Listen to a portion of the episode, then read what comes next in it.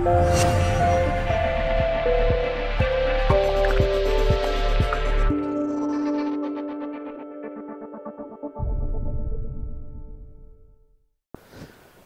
priatelia, dovolte, aby som vás privítal pri ďalšom vydaní špeciálu veci verejných, dialógy, diskusie, polemiky. Našou dnešnou témou bude, kto sú porazení a kto sú víťazí v procese transformácie. Je to samozrejme v súvislosti s 30. výročím novembra a verím, že máme veľmi kvalifikovaného a zaujímavého hostia. Je to in, inžinier Adrian Ondrovič, PhD z Ekonomického ústavu Slovenskej akadémie vied. Vítajte. Ďakujem, dobrý deň. No, dneska sme tu v takom ošiali 30. výročia, kedy hovoria, ako je nám všetko fajn, e, aké to bolo strašné a aké je dneska všetko dobré, čo samozrejme pre časť obyvateľstva možno môže platiť, ale určite sú aj porazení tejto, tohto transformačného procesu. Na začiatok by sme si mohli možno povedať, ako sme na tom boli v tom roku 89. To znamená e, také základné parametre, Isté asi efektívnosť e, ekonomiky nebola taká ani výška HDP na hlavu, ale nemali sme takmer žiadne nejaké veľké dlhy. Tá, tá spoločnosť ani zďaleka nebola taká zadlžená. E, boli tu nejaké sociálne istoty. Redistribúcia bohatstva vnútri spoločnosti bola oveľa spravodlivejšie rozdelená. E, ako by ste teda ten východzí stav charakterizovali v tom roku 89 kde sme boli, ja neviem, v HDP na hlavu a vôbec v kontexte s tou euro 12 neskôršie? Tak e, v prvom rade ja som príliš mladý na to, aby som e, to vedel povedať, že ak to bolo na vlastnej koži. Ja som mal tedy 15 rokov, takže nemôžem to hodnotiť z toho hľadiska, že ako som to ako to napríklad niektorí starší kolegovia vedia popísať, ako dospelí, zrelí ľudia to zažili. Hlavne tie samozrejme negatívne záležitosti v tej doby, ako často spomínaný nedostatok tovarov a tak veci, ďalej. Hovoríme ekonomiky. Ekonomi- lebo... Ekonomika ako taká, ja som není taký ten ortodoxný ekonom. Mňa v zásade akože moc nezaujímajú HDP a takéto veľké makroekonomické ukazovatele, lebo tie v podstate nehovoria takmer nič o kvalite života obyvateľstva. Takže v zásade je dôležitejšie e, to subjektívne vnímanie e, ľudí, ako sa im žije. Ako dá sa to objektivizovať určitými ukazovateľmi, samozrejme, ale e, tie hrubé makroekonomické ukazovatele ne, nemajú dostatočnú výpovednú hodnotu. Ja som si samozrejme ale pozrel, však mám nejaké otázky, ktoré v zásade vyžadovali určitú prípravu, takže ja som si pozrel, v prvom rade za socializmu sa ne, ne, ne, nepočítala tá produkcia, e, výkonnosť ekonomiky cez HDP, hej, používali sa iné ukazovatele, ale ono sa to spätne e, po, nábeh, e, po nábehu na tento nový mechanizmus, nový systém prepočítavalo určitým spôsobom. No ja som si to pozrel na hlavu, sme mali v 90. roku, lebo ano. staršie údaje, ja som pozeral údaje Svetovej banky a tam staršie údaje nie sú, tak mali sme na hlavu 2396 v stálych cenách teda US dolárov. Hej. Uh-huh.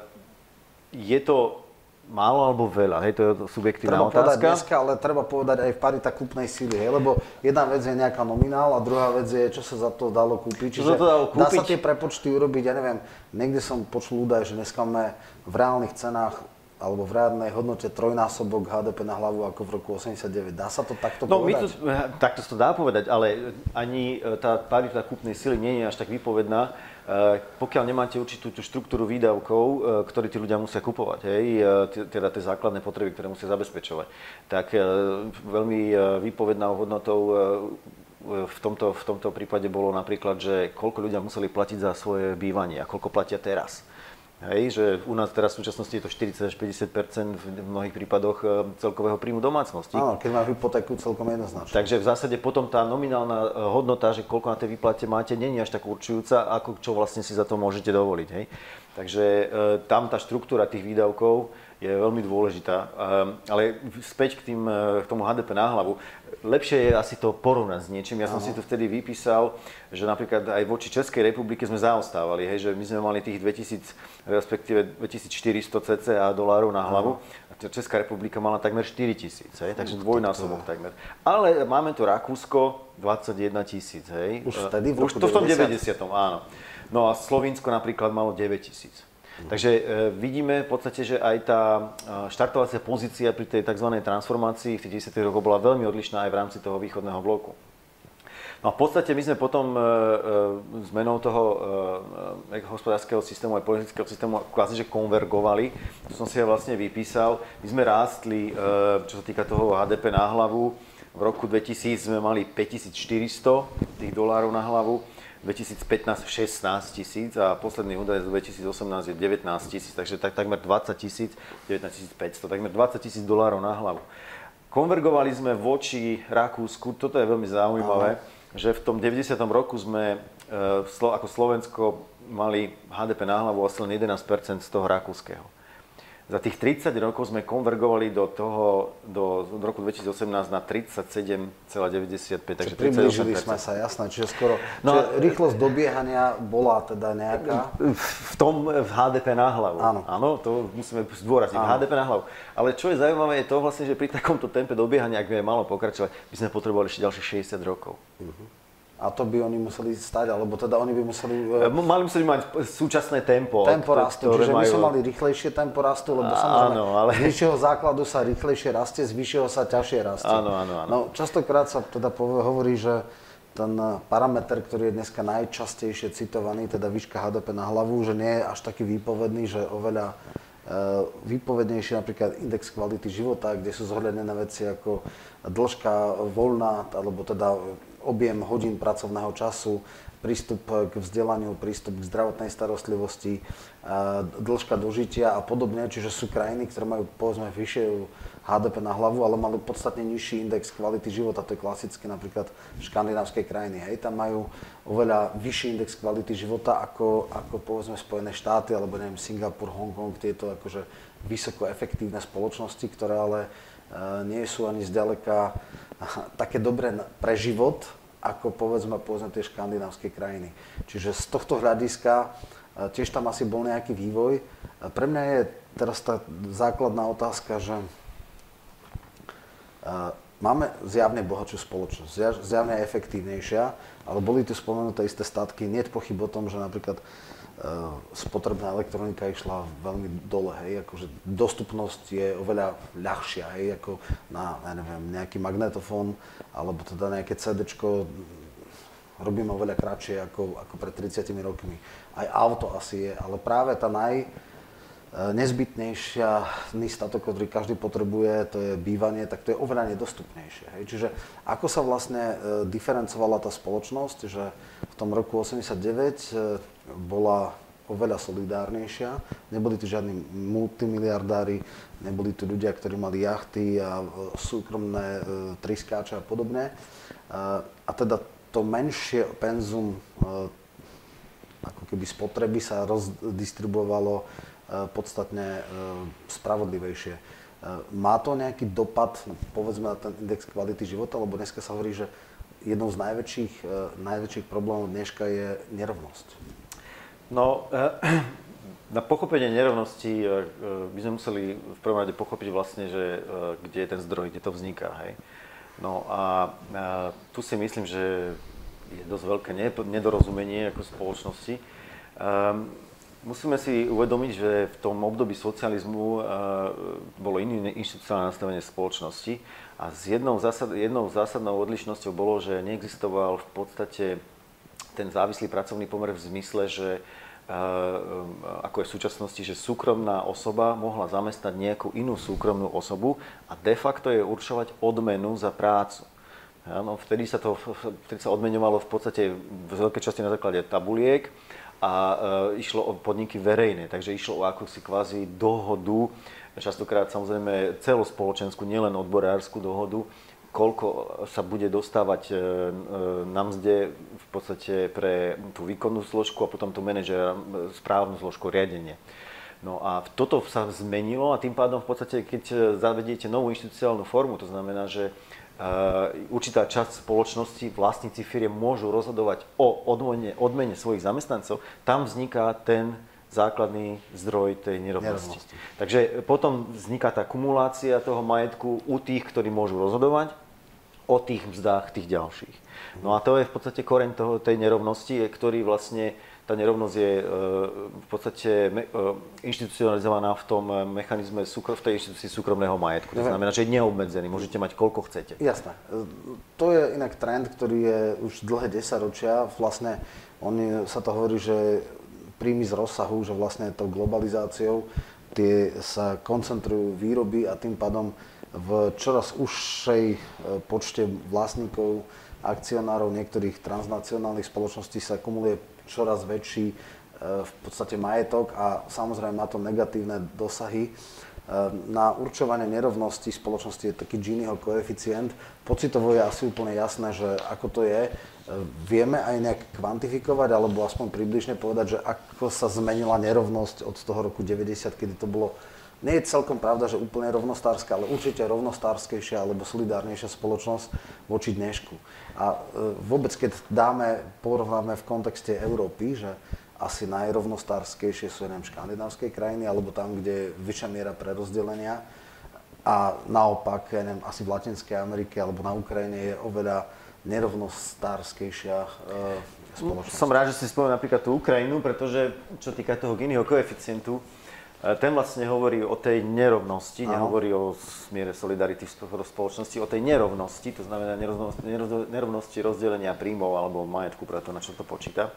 E, ja som si pozeral tie údaje, e, ľudia môžu byť prekvapení, ale my ako krajina v rámci hodnotenia teda toho kraj, tých všetkých krajín, čo to hodnotí Svetová banka, my sme, myslím, že, počkajte, si to tu pozriem, my sme na piatom mieste ako naj, najrovnostarskejšia krajina. Hej, neviem, či tá to... metodika je celkom v poriadku, lebo to, to je... Tu treba povedať e, jednu z takých tých poučiek, e, ktorý, ktorú v podstate v ekonomii, hlavne kritici modernej ekonomie, používajú a to je tzv. GIGO, garbage in, garbage out. To znamená, že tie ukazovatele sú postavené na e, číslach, ktoré nie sú hodnoverné častokrát. Mm-hmm. Hej.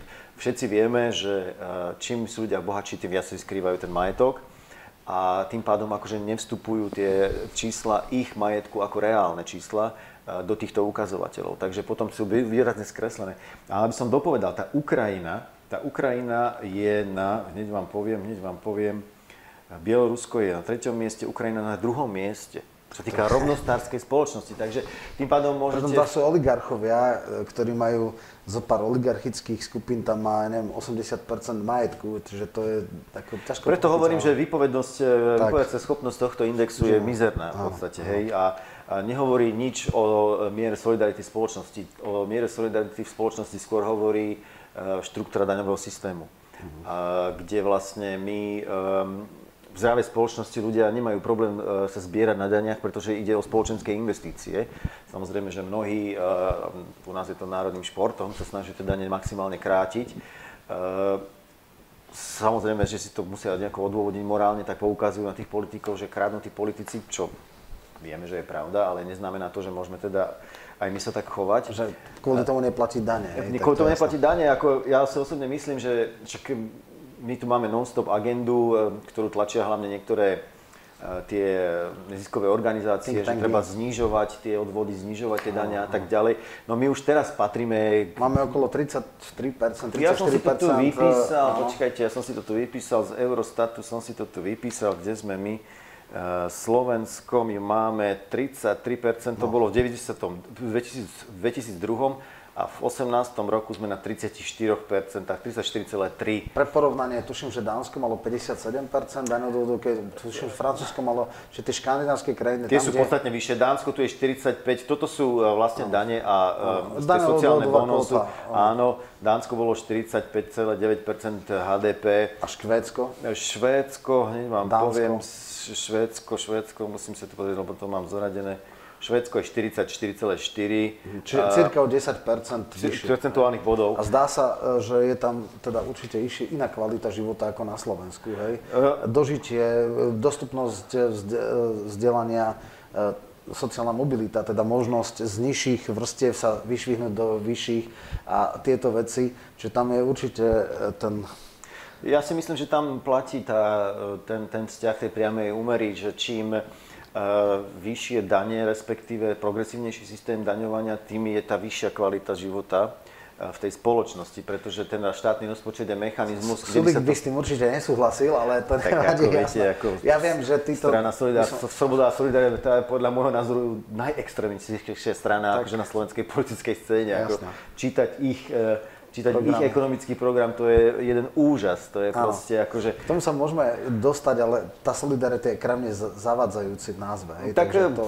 orvelovské termíny Áno. sú vo verejnom Áno. živote Dobre. E, štandardná záležitosť, takže to je jasné, že oni myslia solidaritu asi len medzi sebou. Áno, alebo iba medzi uh, najchudobnejších s naj, najbohatšími, lebo toto je štandardný model. Hej? Jednosmerná, áno, Dobre. samozrejme, solidarita. Poďme možno troška predsa len k tej, tej histórii a to je taká až faustovská otázka. Bola možná iná, eh, iný model transformácie? Vieme, že vlastne Stredná Európa prešla tzv. šokovou terapiou. Eh, prvýkrát to ako odskúšal Jeffrey Sachs, vtedy ako expert v Bolívii, kde bola hyperinflácia a tam teda respektíve tie jeho reformy viedli k absolútnej hyperinflácii, kde sa peniaze už nepočítali, len sa v nejakých vreciach vážili a akože úplne že šialenosť a potom sa stal, tuším, poradcom Leška Balceroviča, polského ministra financí a vlastne v istej, istý derivát tejto reformy bol aj e, teda v Česku, ktorý presadzoval Klaus a jeho tým. Tam bol vlastne koncept gradualistickej reformy, ktorý prezentoval Walter Komárek a teda šoková terapia. E, dnes Mikloš hovorí, že pozrite sa, Stredná Európa prešla šokovou terapiou a kde je, a ja neviem, Ukrajina otáľala s reformami a kde je e, bol možný lepší iný e, spôsob transformácie ako táto čikávska monetárna škola a títo Chicago Boys? No, samozrejme, že bol. Principiálna otázka znie, že o akú transformáciu v podstate ide, Možno že aké povedať, sú ciele. Čo to vlastne znamenalo tá šoková terapia? Hej? No tá šoková terapia v podstate znamenalo, že sa uh, uh, rýchlo všetko sprivatizovalo. A liberalizovali sa mzdy, a... teda nie mzdy, ale ceny? ceny, ale uh, myslím si, že najdôležitejší, uh, najdôležitejší faktor v tejto šokovej terapii je zvýšenie energi- cien energií. To je pri šokových terapiách základom, pretože ešte predtým treba povedať jednu dôležitú vec. Šokovú terapiu uh, v podstate robili krajiny, ktoré si nehali určovať politiku vonkajšími silami. A tie vonkajšie sily samozrejme sú Medzinárodný menový fond, Svetová banka, inými slovami Spojené štáty tie krajiny, ktoré mali tú silu tomu odolať, išli inou cestou. Možno, že nemali takú politickú elitu, ktorá, ktorá by bola tak skorumpovaná, ako dajme tomu naša. Ide o to, že či tá transformácia má tie obete. Viete, a teraz tie obete idú samozrejme tí ľudia bez práce, e, tá depresia, tie, tá vynútená emigrácia, často, často sociálne samovraždy, hej, ako rozvrátené rodiny a tak ďalej. Takže to nie je proces, ktorý je bezbolestný, to je proces, ktorý má naozaj reálne E, zničené životné osudy a vo veľkých číslach. No a teraz tá transformácia v podstate, ako som povedal, v prvom kroku je dôležitá vždycky tá e, reforma energetického sektoru, pretože e, keď zvýšite ceny energií, dostanete ich, dajme tomu, na tú európsku úroveň, zvýšia sa ceny samozrejme domácej produkcie.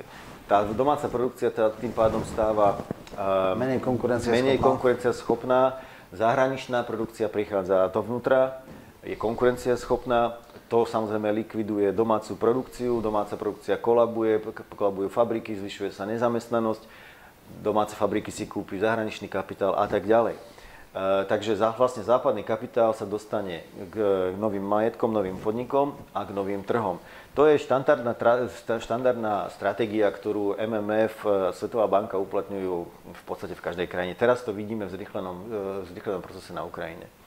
Takže v zásade ide o to, že či tá krajina má kapacity vo vedení, ktoré to chápu, tento proces, a ďalej, či tie kapacity sú schopné odolať tomu vonkajšiemu tlaku a e, či si vlastne uvedomuje, že tam tá, e, tá rýchla transformácia spôsobuje vlastne prepad, kolaps spoločnosti. A tam bol veľký kolaps, alebo teda zníženie HDP tuším o 25%, alebo tak, tam, alebo 15, v nejakých dvoch, troch rokoch, lebo v 91. roku začala liberalizácia cien a to samozrejme znač, že sme sa dostali do tzv. cválejúcej inflácie. Hej. Hyperinflácia to je úplne šialené, to sú tisícky percent. V desiatkách percent ročne je cválejúca a potom je tá štandardná inflácia do 80 percent je normálna. Hej.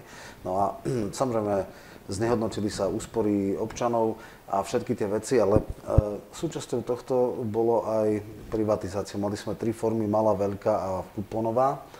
A e, celú tú transformáciu zadefinovali tri výroky pre mňa. Prvý bol eh, Tomáša Ješka, ktorý povedal vtedajší minister privatizácie Českej. My sme samozrejme vedeli, že práva minoritných akcionárov sú hlboko nedostatočne ochránené. My sme samozrejme vedeli, že tisíce ľudí budú oklamaných a okradnutých ale príkaz doby bol jasný. Za každú cenu, bez ohľadu na transparentnosť, urobil rýchlu, rýchlu transformáciu, ekonomickú alebo majetkovú. Dušan Tříska, námestník ministra financia, duchovný otec privatizácie, povedal, že on bol teória zhasnutého svetla, hej, že teraz sa zhasne na nejaký rok, dva, urobia sa obrovské majetkové transfery a potom sa zasvieti a už potom nastavíme nejaké tie pravidlá. A tretia, ako s takýmto šialeným cynizmom sa to vtedy povedalo a verejne, hej, ako, to ako keby dneska povedal, však nakradne si e, akýmkoľvek spôsobom a potom, akože keď budú ono, tak potom to im dáme, potom im leg, legitimizuje a potom prípadne nastavíme nejaké pravidla. A potom je známy ten Klausov výrok, že on nepozná špinavé peniaze. Hej. Takže tieto tri boli v genetike našej transformácie a nejakým spôsobom ovplyvnili tú celú, celý ten vývoj spoločnosti. Eh, pýtam sa, bola možno aj iná transformácia? Hovorilo sa o zamestnaneckých podnikoch. Eh, už v Spojených štátoch bol EZOP, teda tiež v zamestnaneckej akcii, nejaká, nejaký model, ako bolo v Juhoslávii, že teda zamestnanci by boli spoluvlastníkmi, alebo nejaká transformácia na nejaké v úvodzovkách mondragonské družstva. Samozrejme, nebola politická vôľa. Otázka znie, keby majetková transformácia prebiehala inak, mohli by sme mať solidárnejšiu, efektívnejšiu a koheznejšiu, sociálne koheznejšiu spoločnosť, alebo, alebo asi to nebolo by. Je vôbec nejaký príklad, viem, že napríklad Slovensko, ktoré má najvyššie HDP na hlavu z transformujúcich krajín, malo podstatne menšiu mieru privatizácie minimálne strategických podnikov. A tuším, že aj banky išli oveľa menej. Je toto lepší model transformácie, alebo vôbec dá sa niekde povedať, že títo to robili najlepšie z daných krajín? Ako som už povedal, e, tá štartovacia pozícia tých krajín... E, áno, Slovensko bolo vždycky najvyššie, to je bola rovnaká, áno. Čo sa týka modelov transformácie, ako ste sám povedali, je ich viacero, napríklad ten juhoslovenský model, alebo ten Mondragon, ktorý je svetoznámy No, ten príklad. sa nerealizoval, to, to nebola transformácia, on vznikol od dola, hej? Áno, áno, Čiže, áno, áno. Ale, ale akože ten model ako príklad existoval a dal áno. by sa samozrejme následovať. Uh, ako hovorím, uh, tu ste spomenuli ten citát toho um, ministra pre privatizáciu Tomáša Ješka, uh, že bol to príkaz doby. Tak môžeme sa nad tým zamyslieť, čo je to príkaz doby, hej? Kto no, je to tá doba? za každú cenu rýchlo, je to bez tá doba? na to je eufemizmus. No ale doba nie, nie ja rozumiem, ale to sú práve tie vonkajšie sily, ktoré hovorím, že tlačia na to, aby sa to urobilo takýmto spôsobom. Takže e, pokiaľ e, nemáte tú elitu, ktorá dokáže odolať tomu, ktorá možno, že v Slovensku bola, nie som si istý a nepoznám tú situáciu tak dobre, No tam povedať. strategické podniky a banky sa netransformovali, teda boli veľmi dlho štátne, potom mali nejakú bankovú krízu, lebo tie... tie Ako v rámci neboli... ekonomie, viete, napríklad v rámci ekonomie sú e, význam strategických podnikov je veľmi dobre veľmi chápaný už e, vyše 100 rokov. Už koncom 19.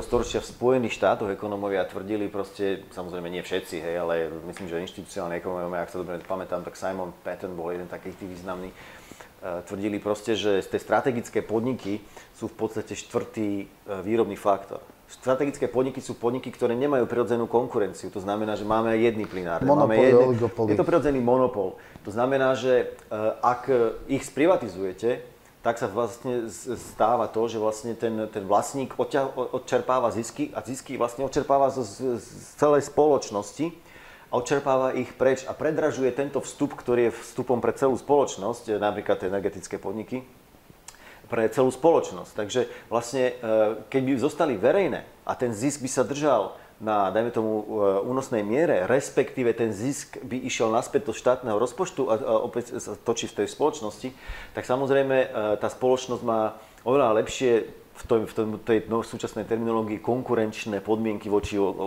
externému, externému prostrediu. Takže privatizácia e, strategických podnikov bola zásadná chyba, čo sa týka teda, ale e, obyvateľstva, čo sa týka tých, ktorí na tom veľmi dobre zarobili, to bol samozrejme e, veľmi výnosný veľmi výnosný podnik, ale tu myslím si, že treba hovoriť konkrétne, lebo mm, e, to nie sú také abstraktné veličiny, že ja neviem, štát sa rozhodol privatizovať a tak ďalej. To sa rozhodli konkrétna, tomu, politická, konkrétna garnitúra. politická garnitúra.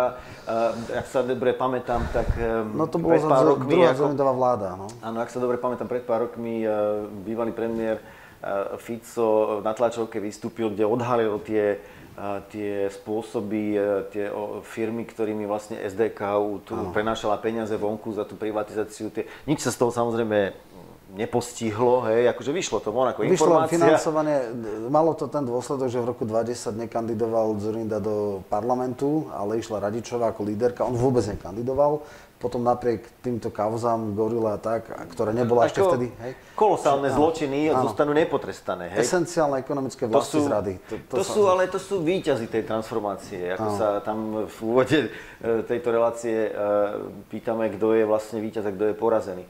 Takže v zásade ide o to, áno, iná možnosť, e, samozrejme boli iné cesty, transformácie, ale boli zvolené tieto. Či by viedli k niečomu inému, ťažko povedať, lebo keď sa zoberiete, že vlastne kde je napríklad e, mnoho krajín z bývalej Jugoslávie, no sú v ťažkom stave, Jasne. hej, ale tam mali tu roz, ten externý faktor, že imperiálne mocnosti potrebovali rozbiť tú krajinu a sa im to podarilo.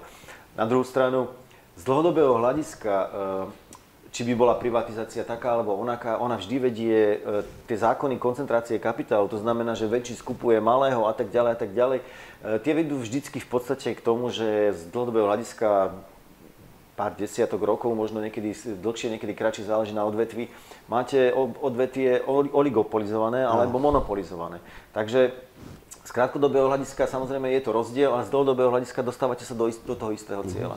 A za následok je, že nemáte funkčnú demokraciu, pretože uh, keď máte tú plutokraciu, čo znamená, že vlastne ten politický systém ovládajú tie oligarchické skupiny, tak potom vlastne celý volebný mechanizmus je viac menej zbytočný, lebo politika sa nemení, vy si zmolíte takú stranu, takú stranu, ale ako politika je rovnaká. demokrati, republikáni, ako Coca-Cola, Pepsi-Cola, že v podstate to je jemný derivát toho istého. Spoč, Spojených štáty tomu hovoria, že tam majú jednu politickú stranu, že Business Party, áno, áno. ktorá má dve frakcie, republikáni a demokrati. Áno, áno. Tak to tam... A občas sú nejaké krajné frakcie, ktoré sú troška ako mimo systému ako Sanders, ale, ale tie zatiaľ nikdy neboli hlavné. No, keď hovorili sme o tej zásadnej uh, úlohe bank. My sme privatizovali banky tak, že vlastne najprv teda boli štátne, dávali v rámci tej politicky orientovanej veľkej privatizácie úvery častokrát nekompetentným vlastníkom a skončilo to tak, že narastol dlh na nejakých 100 miliard korún. Tie sa presunuli do slovenskej konsolidačnej, ktorá, neviem koľko, 5-7% možno potom z tých nedobytných úverov nejak e, vydobila za 10 rokov. Vlastne štát oddlžil e, banky. Čisté, zdravé banky za pár drobných potom dal zahraničným investorom. My sme v podstate donedávna boli štát, kde nebola jedna retailová alebo korporátna banka v slovenských rukách, Poštová banka mala vždycky možno troška e, majoritu slovenských vlastníkov, ale takmer všetky, teraz neviem teraz typu JNT banka alebo to sú privát, to sú, tak, lebo jedna vec, pri, privátne, bank, privátne bankovníctvo je špecifická záležitosť, ale korporátne a retailové banky v podstate neboli, neboli e, v slovenských rukách. E, bola nejaká možnosť, alebo ako je problém, keď keď vlastne celý bankový sektor je, je v transnacionálnych rukách, alebo keď e, neexistuje vlastník e, zo Slovenska nejakej relevantnej banky, ktorá uveruje celú ekonomiku, alebo je to úplne jedno, kapitál nemá domicil a je to v podstate jedno, že či, sú, či to je talianská banka, nemecká banka, rakúska banka alebo slovenská banka. No jedno to samozrejme nie je, lebo keď je samozrejme tá banka zahraničná, tak ona si to, čo kvázi ako v úvodzovkách zarobí, ja to Na slovo, dividendách vyťahne preč. Takže odchádza to vonku, hej. E, tu je dôležité povedať, že e, to B, ak niečo odíde vonku, tak na to, aby, čo týka tých peňazí, tak na to, aby tá spoločnosť mohla fungovať a mať tie transakčné prostriedky, ktoré nazveme peniaze, tak niečo musí prísť dnu. Pretože keď budete v podstate odčerpávať, tak v zásade zistíte, že nemáte čím platiť. Hej. A e, opäť, e, spravila to Zurindová Miklošová vláda. E, to, že to vlastne preniesli na obyvateľstvo. Tu, tu, tu, tu, ten, Slovenská konsolidačná vlastne oddlžovala tak, že sa tam naliad každý rok okolo 10 miliard išla na sanácia bank. V priebehu 10 rokov sa vlastne tým spádom vlastne vyčistili tie dlhy a čo je podstatné, za veľmi nízke ceny dostali zahraniční investori VUB, Slovensku sporiteľnú a tak celé bankové portfólio, ktoré, ktoré vlastne tu vzniklo po roku 90. Tak v zásade tu e, sa dostávame k tomu, že či to teda bola krádež alebo nebola krádež. Hej? Že vlastne ľudia sa zbierajú na daniach do verejného rozpočtu a ten verejný rozpočet je použitý na to, aby sa oddlžili banky, ano. ktoré v zásade e, korupčným spôsobom ovládli politické strany a tie politické strany v podstate potom neskôr tie zdravé banky ešte ďalej za korupčných podmienok predali západnému kapitálu. Ale mne sa zdá, že toto je úplne že globálny spôsob riešenia kríz, lebo e, ten model je nastavený vždycky rovnako, socializácia strát a privatizácia ziskov. Ak bola veľká v kríze roku 2009, tak takisto verejné rozpočty sanovali banky, ale dokonca aj priemyselné podniky ako General Motors, aj ako smiali sa, že to je government motors, že vládny. E, potom, keď tá kríza bola od, odznená, tak sa v podstate vyplatili a vlastne ďalej e, ako tá, tá globálna ekonomická depresia, lebo tu v roku 2008 bolo fakt ako po roku 29 akože najväčšia, tak vlastne neviedla k ničomu e, za systémovému. Že vlastne ten model riešenia krízy bol krajine nemravný, akože obrovským spôsobom posilnil e, morálny hazard. Toto je na globálnej úrovni. Otázka je, že teda či Slovensko mohlo ísť inou cestou a dlhodobo. To je to, hej? Lebo ako E, teoreticky áno, ale prakticky nie. My sme v sfére vplyvu e, západných mocností a v podstate nemáte moc veľký manipulačný e, priestor. Akože keby tu niekto prišiel, dajme tomu, zo, dajme tomu že socialistickou, hej, tou ideológiou, snažiť sa ju zaviesť znovu do nejakej praxe tej, toho rovnostárskejšieho hospodárenia a tak ďalej, tak e, budete mať zase nové think tanky a NGOčky, ktoré spolu s médiami pripravia ďalšiu výmenu vlády. Hej. Ako, v zásade my sme pred 89. boli teda akože satelit Sovjetského zväzu a teraz sme v podstate v koloniálnej v podstate pozícii, hej, akože ano. voči západným krajinám. Takže ten manevrovací priestor je veľmi obmedzený a v zásade musíte mať tú politiku v zhode s tým, čo si želajú západné korporácie. Ale ak by som povedal, tu si musíme uvedomiť, že demokracia ako taká znamená, že vôľa ľudu sa, prejavuje, sa prejaví v nejakých tých verejných rozhodnutiach. Hej. No ale to je vlastne ten obsah. Hej. Formálne je to v podstate možnosť voliť a tak ďalej, ale či to má teda ten, tú transformáciu, to, ten, ten volebný hlas na tú realizáciu tej politiky, tak to je už do otázka. A tu máme výskumy, ktoré jednoducho jednoznačne potvrdzujú, že demokracia reálne neexistuje. V Spojených štátoch robili veľmi, veľmi veľký, veľký výskum, kde zobrali, myslím, že nejakých 1800 zákonov v priebehu 20 rokov, myslím, že 1980 až po 2000. A teraz tých 20 zákonov, teda tých, tých takmer 2000 zákonov skúmali vlastne ich e, výslednú povahu, tú, tú formuláciu toho zákona a e, tú spoločnosť rozdelili do štyroch častí. A to bol priemerný občan so priemernými e, príjmami, potom elita, to bol ten horný decil, to znamená, že tých horných 10% príjmových, potom to boli organizácie, ktoré zastupujú bežného občana, tak spotrebiteľské organizácie, odbory a tak ďalej. A organizácie, ktoré zastupujú biznis, to sú tie, ja neviem, investičné, rôzne roundtables to nazývajú, alebo e, cechové organizácie, ja neviem, združenie e, výrobcov aut a tak ďalej. Hej. No a v zásade výsledok toho výskumu je jednoznačný, že e, priemerný občan má takmer nulovú šancu, aby jeho vôľa sa prejavila v zákonoch. Hej. Šanca je, aby som bol presný, 30-percentná, ale jediná, ale podmienkou je to, že to sa stane len vtedy, pokiaľ sa ten záujem zhoduje so záujmom elitami. Takže a pokiaľ elity nechcú určitý zákon, aby bol prijatý, je takmer 100% pravdepodobnosť, že ten zákon prijatý nebude. To znamená, že my reálnu demokraciu nemáme. Viete, takže ako, e, či bol iný e, model možný, či bola iná cesta možná, teoreticky áno. Prakticky pri tejto koncentrácii kapitálu a pri tej našej závislosti od vonkajšieho prostredia som pochybujem o tom, že to bolo no, možné. Sme extrémne otvorená ekonomika, kde 80% exportu tvoria transnacionálne korporácie, čiže tam sú, sú určite nie. Immanuel Wallerstein, nedávno zosnulý mysliteľ, hovoril o tom, že vlastne my sme semi-periféria a vlastne tie zmeny musia v centre nastať. To znamená, e, v Spojených štátoch, v západnej Európe, v Nemecku musí prísť ten bod zlomu a potom sa to začne šíriť. Ako, určite Slovensko nemôže vyriešiť problém e, daňových rajov. E, to určite nie, ale k tomuto tej otvorenej ekonomiky, viete, ako to je proste problém, ale toho tej politiky, ktorý tu, ktorá tu bola zavedená, hej, že v zásade e, domáca výroba pre domácu potrebu v podstate ano. neexistuje. Hej? Akože vojdete do ktoréhokoľvek obchodu a väčšina výrobkov sú, je dovoz. Takže v zásade tá domáca výroba skolabovala a my musíme dovážať e, v podstate pre bežnú spotrebu takmer všetko. Ja som si to tu ináč aj poznačil, lebo to sú veľmi zaujímavé čísla. My sme boli, my sme boli, e, je ukazovateľ pri tejto otvorenej ekonomike vlastne, že dovoz e, tovarov a služieb ako podiel na HDP. Tak my sme boli v roku 90 e, na úrovni 33,31 hej? Mm. A v súčasnosti posledný údaj v roku 2018 je 95 To je neskutočné. Na porovnanie Rakúsko bolo v 90. roku 35 uh-huh. a e, v, v, v 2018 50 Takže tam to ani zďaleka, ten trend je podobný, ale rýchlosťou. jasné. A treba si ale povedať, že bola delba výroby aj v RVHP, čiže tých 33% to bolo v rámci východného bloku tiež áno, isté áno. transfery, tam boli hej, ako kooperácie. Poznačil som si aj Česko. Česko bolo 30% a teraz je 72%.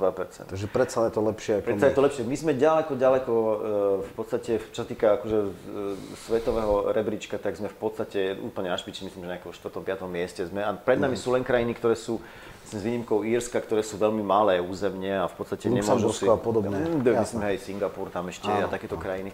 No v zásade, a to je voľba politiky, hej, to je voľba politiky, e, ktorá tu bola za posledné 10 ročia a treba otvorene povedať, že ani politika, ktorú tu e, v podstate implementoval e, dominantný smer sociálna demokracia, nebola vôbec iná.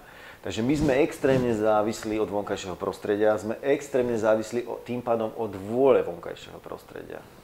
E, tie korporácie, ktoré u nás pôsobia, majú veľmi silný vplyv na vládu, majú veľmi silný vplyv na reálnu politiku. E, to sme, to sme videli napríklad aj pri tých e, zákonoch o povolovaní, o povolovaní pracovnej migrácie do našej krajiny.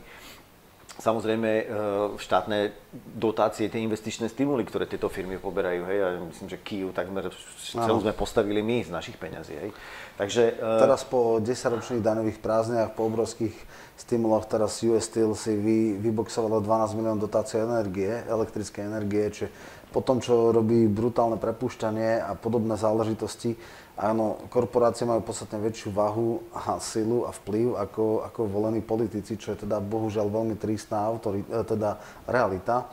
A práve to je taká e, vec, Ilona Švihlíková napísala knihu Ako sme sa stali kolónii, je to o Česku, ale v podstate je to veľmi podobné. Ehm, často sa hovorí, že my sme tzv. odtoková ekonomika. To je taký to znamená, pekný eufemizmus. Áno, áno, áno. Ehm, odtoková ekonomika v tom zmysle, že vlastne e, to, čo sa tu vytvorí, ten, tá pridaná hodnota, ten zisk sa vyťahuje zo Slovenska, alebo teda aj z Čiech a že vlastne ostáva tým transnacionálnym akcionárom a neostáva tu ten vytvorený vy, vy, produkt keby sa aspoň to zdaňovalo tak, že tu nás sa to vyrobí, tu nás sa to zdaní, ale ani to na rôznych agresívnych e, e, optimalizačných schémach e, daňových sa vlastne má šancu ako, má šancu kolónia stať sa nekolóniou, alebo existujú nejaké má. politiky? Lebo ako poviem, že druhá, že, že samostatnosť, respektíve ako... Mm, schopnosť e, byť nezávislý na otvorenom obchode, tak samozrejme teraz to je akože silné pejoratívne a silné demagogicky, že čučché, že teda Severná Kórea je ten ako náš vzor. Hej, keď niekto povie, že buďme ja neviem, majme potravinovú bezpečnosť a buďme nezávislí od tohto, tak hneď sa povie, že aha, smer Severná Korea, do akej miery je vôbec možné, aby bola nejaká ekonomika, no v Európskej únie, kde sme v celnej únii a tak ďalej, tam si neviem ani predstaviť nejaké ochranárske opatrenia alebo uzavretú ekonomiku. Aké sú vlastne politiky dnes, v čase, kedy je taká vlastnická štruktúra výrobných prostriedkov, ako je, aké vôbec nástroje politiky môže štát robiť, keď, keď vlastne... E, poviem to na rovinu. Pravidlá Európskej únie sú pre slabých. To znamená, že my ich musíme dodržiavať, ale západné krajiny ich dodržiavať nemusia. A nikto... nikto... Maastrichtské kritéria, klasický prípad, hej. Ako Grécko je okamžite sankcionované, ale keď mali, ja neviem, deficit, Taliansko by nikdy nebolo takým spôsobom uh, šikanované ako napríklad Grécko. Áno. Takže v zásade ide o to, že uh, či má niekto z našej politickej elity, a tu treba povedať vlastne, že či vlastne aj tá politická elita disponuje e, ľuďmi, ktorí rozumejú tomu problému. Lebo v zásade naša politická e, elita, keď sa človek pozrie na ten obraz toho parlamentu, tak to je v podstate číri oportunizmus e, milionárov. To je všetko. A nejaké národné alebo národohospodárske cieľ alebo strategické v podstate pohľady na to, ako by spoločnosť mala fungovať, to úplne absentuje. No a či by sme mohli, určite by sme mohli byť aspoň menej tou kolóniou, ako sme, však ako spomenul som toto Rakúsko. E, prvá vec je v podstate aj e, taká tá národná kultúra. To znamená, že Rakúsko je známe takým vlastne takým, ako by som povedal, e, ekonomickým nacionalizmom, že tí Rakúšaci naozaj preferujú domáce záležitosti a vyslovene si uvedomujú, že pokiaľ budú kupovať domácu produkciu, je to pre ich krajinu dobre, pretože majú prácu a e, v zásade sa môžu normálne rozvíjať a majú, určitú, majú určitý stupeň nezávislosti. Oni vstúpli len na tých 50% Žijeme v globalizovanom svete, e, tá spotreba, ten charakter spotreby, ktorý je, je naozaj tak, e, by som povedal, vyhranený, hlavne čo sa týka tej, tých technológií a tak ďalej, že v rámci jednej krajiny takých rozmerov, ako je Slovensko, by sme to nemohli vyrábať. nástroje, hej, aby sme vedeli, jasné, my nemôžeme byť... Uh... Hovorím, porušovanie pravidel. Aha, no len to bude sankcionované. To no ale sankcion... porušovanie pravidel sa robí rôznym spôsobom. Hej. Uh-huh. Napríklad zásadný e, nástroj býva, že pokiaľ krajina chce porušiť pravidlá nejakým spôsobom, tak to vyhlási ako, že to je národná bezpečnosť, otázka uh-huh. národnej bezpečnosti. Hej, to znamená, že vy môžete, e, dajme tomu, celú armádu postaviť na tom, že bude vyslovene zásobená len domácou potravinovou produkciou. Hej. Mohli by ste niečo také urobiť, dajme tomu. A tým pádom by ste určitým spôsobom naštartovali e, domácu produkciu e, poľnohospodárstva pre domáce potreby. Takže sú rôzne mechanizmy, otvorené, viac skryté, menej skryté, ale v zásade e, všetky idú proti tomu duchu Áno. európskeho, Európskej A globalizácii vo všeobecnosti, hej? Teda akože neexistujú žiadne hranice, v podstate náročné... Neoliberálna ideológia má tie dva slogany, hej, že ten štát je zlý a tak ďalej a že sloboda, hej. Ako nikdy nehovorí o demokracii, neoliberálna demo- ideológia nikdy nehovorí o demo- ekonomickej demokracii. A čo to znamená tá sloboda? Tá sloboda znamená, uh, že mechanizmus, ktorý tu máme, ktorý nazývame štát, to znamená, že ľudia uh, volia a uh, svojich reprezentantov a tí v podstate majú rozhodovať o verejnej politike, tak tí volení predstaviteľe majú dať ruky vlastne preč od, toho, od, od, od tej ekonomickej zložky. To znamená, že ešte viacej znefunkční tú, tú demokraciu. Tým pádom vlastne akože e, tie rozhodnutia nemiznú, oni sa len vlastne prenášajú na ten súkromný sektor. A ten súkromný sektor má jediný, jediný, jediný cieľ a to je maximalizácia zisku. Tam verejné záujmy súkromný sektor neza, nezaujímajú. To znamená, že vy pokiaľ neuvažujete na tom, že musím nejakým spôsobom riadiť ten súkromný sektor, dajme tomu len v hrubých rysoch, Áno to znamená optimalizovať štruktúru, e, štruktúru hospodárstva. Veď si to zoberme, že vlastne tie regionálne rozdiely, ktoré tu máme, hej, že vlastne, ja neviem, obrovská časť krajiny proste migruje do Bratislavy alebo do Košic, hej, spôsobuje to x problémov, prečo ľudia nemôžu pracovať vo svojom mieste bydliska, hej, lebo proste štát, dajme tomu tá demokraticky zvolená reprezentácia, musí dávať ruky od toho preč. To je tá neoliberálna ideológia, ale my to nemusíme realizovať. Hej. Akože my môžeme ísť samozrejme normálne, racionálnym spôsobom e, proste budovať to, to hospodárstvo, to poľnohospodárstvo, tú, tú výrobu proste v centrách, regionálnych centrách a tak ďalej. Takže ide o to uvedomovať si to, mať odvahu to robiť. A samozrejme, že budú tlaky proti, to je jednoznačné. Budú rôzne mechanizmy, ako sankcionovať a tak ďalej, ale nejaká odvaha musí byť. Vidíme napríklad Maďarsko, hej, že tam to robia, tým pádom sa Orbán stal samozrejme nepriateľom, demokracia a tak ďalej. Takže mechanizmy sú, ale treba počítať, človek musí poznať tú reálnu geopolitiku, že čo, čo to vlastne bude znamenať, hej, ale určite ne, možnosti no, vieme, sú. Povieme, polnospodárstvo, dneska je okolo 2%, E, zamestnancov v polnospodárstve za socializmu bolo podstatne viacej. Hovorí sa pre zamestnanosť, že, bola, že bolo neefektívne polnospodárstvo. Máme dneska rôzne e, výšky dotácií, ja neviem, už o Rakúsku a o nehovoriac o Francúzsku proti slovenským polnospodárom. Oni nemôžu vlastne na rovnakom trhu vlastne konkurovať. E, do istej miery my sme tu mali nejaké dedictvo družstiev, čiže výmera jednotlivých polnohospodárských podnikov bola podstatne väčšia ako na západnej Európe, čo bola ako keby výhoda, lebo pri väčšom rozsahu je vyššia efektívnosť, ale samozrejme tá transformácia nebola zvládnutá, dneska skupujú rôzni investori aj z Talianska a všade možné, Vadalovci and Comp, e, skrachujúce polnospodárske družstva, čiže je otázka, že dobre, no tak budete podporovať neefektívne sektory napríklad, hej, lebo dneska je absolútny fetiš najnižšie ceny, verejné obstarávanie. My nemôžeme e, ako z verejných prostriedkov, ja neviem, podporovať niečo, čo sa nedá kúpiť lacnejšie. Hej. Aj preto napríklad, ako je možné, že my 30 rokov nemáme diálnicu do Košíc, máme verejné obstarávanie, námietky a neviem čo, potom vyhra nejaký, nejaké konzorcium, ktoré nie je schopné to za tú sumu urobiť, potom je prestoje, potom e, sú nové, nové verejné súťaže, námietky a tak ďalej, čiže ako keby ten fetiš efektívnosti vlastne bol v, svojej, v svojom dôsledku kontraproduktívny, lebo lebo nemáme infraštruktúru, ako môžeme mať, potom máme silné regionálne disparity, že v podstate máme tie hladové doliny. Ak e, nepríde investor niekde do ja neviem, Revúcej, keď tam nie je dopravné spojenie, nie je tam infraštruktúra a podobne. Čiže, čiže toto je ten najväčší problém. A na infraštruktúru nie je, preto lebo sme chudobnej krajina, máme dlhovú brzdu, nemôžeme Parametre dlhovej brzdy sú absolútne choro nastavené, úplne oveľa tvrdšie ako sú maastrichtské kritéria a vlastne my sme v potom e, ako v takom začarovanom kruhu a politika nemá racionálne argumenty, lebo odbrzdenie alebo zmena parametrov dlhovej brzdy by bola racionálna, ale stalo sa to obdobím alebo oblasťou politických sporov. Hej. Čiže, čiže to je ten najväčší problém. Chápem teda tie politiky, ale zase treba si uvedomiť, že ten manevrovací priestor je obmedzený. Hej, to sú len jemné akcenty. Áno, e, to ja sám hovorím, že, ale povedali ste teraz veľa vecí.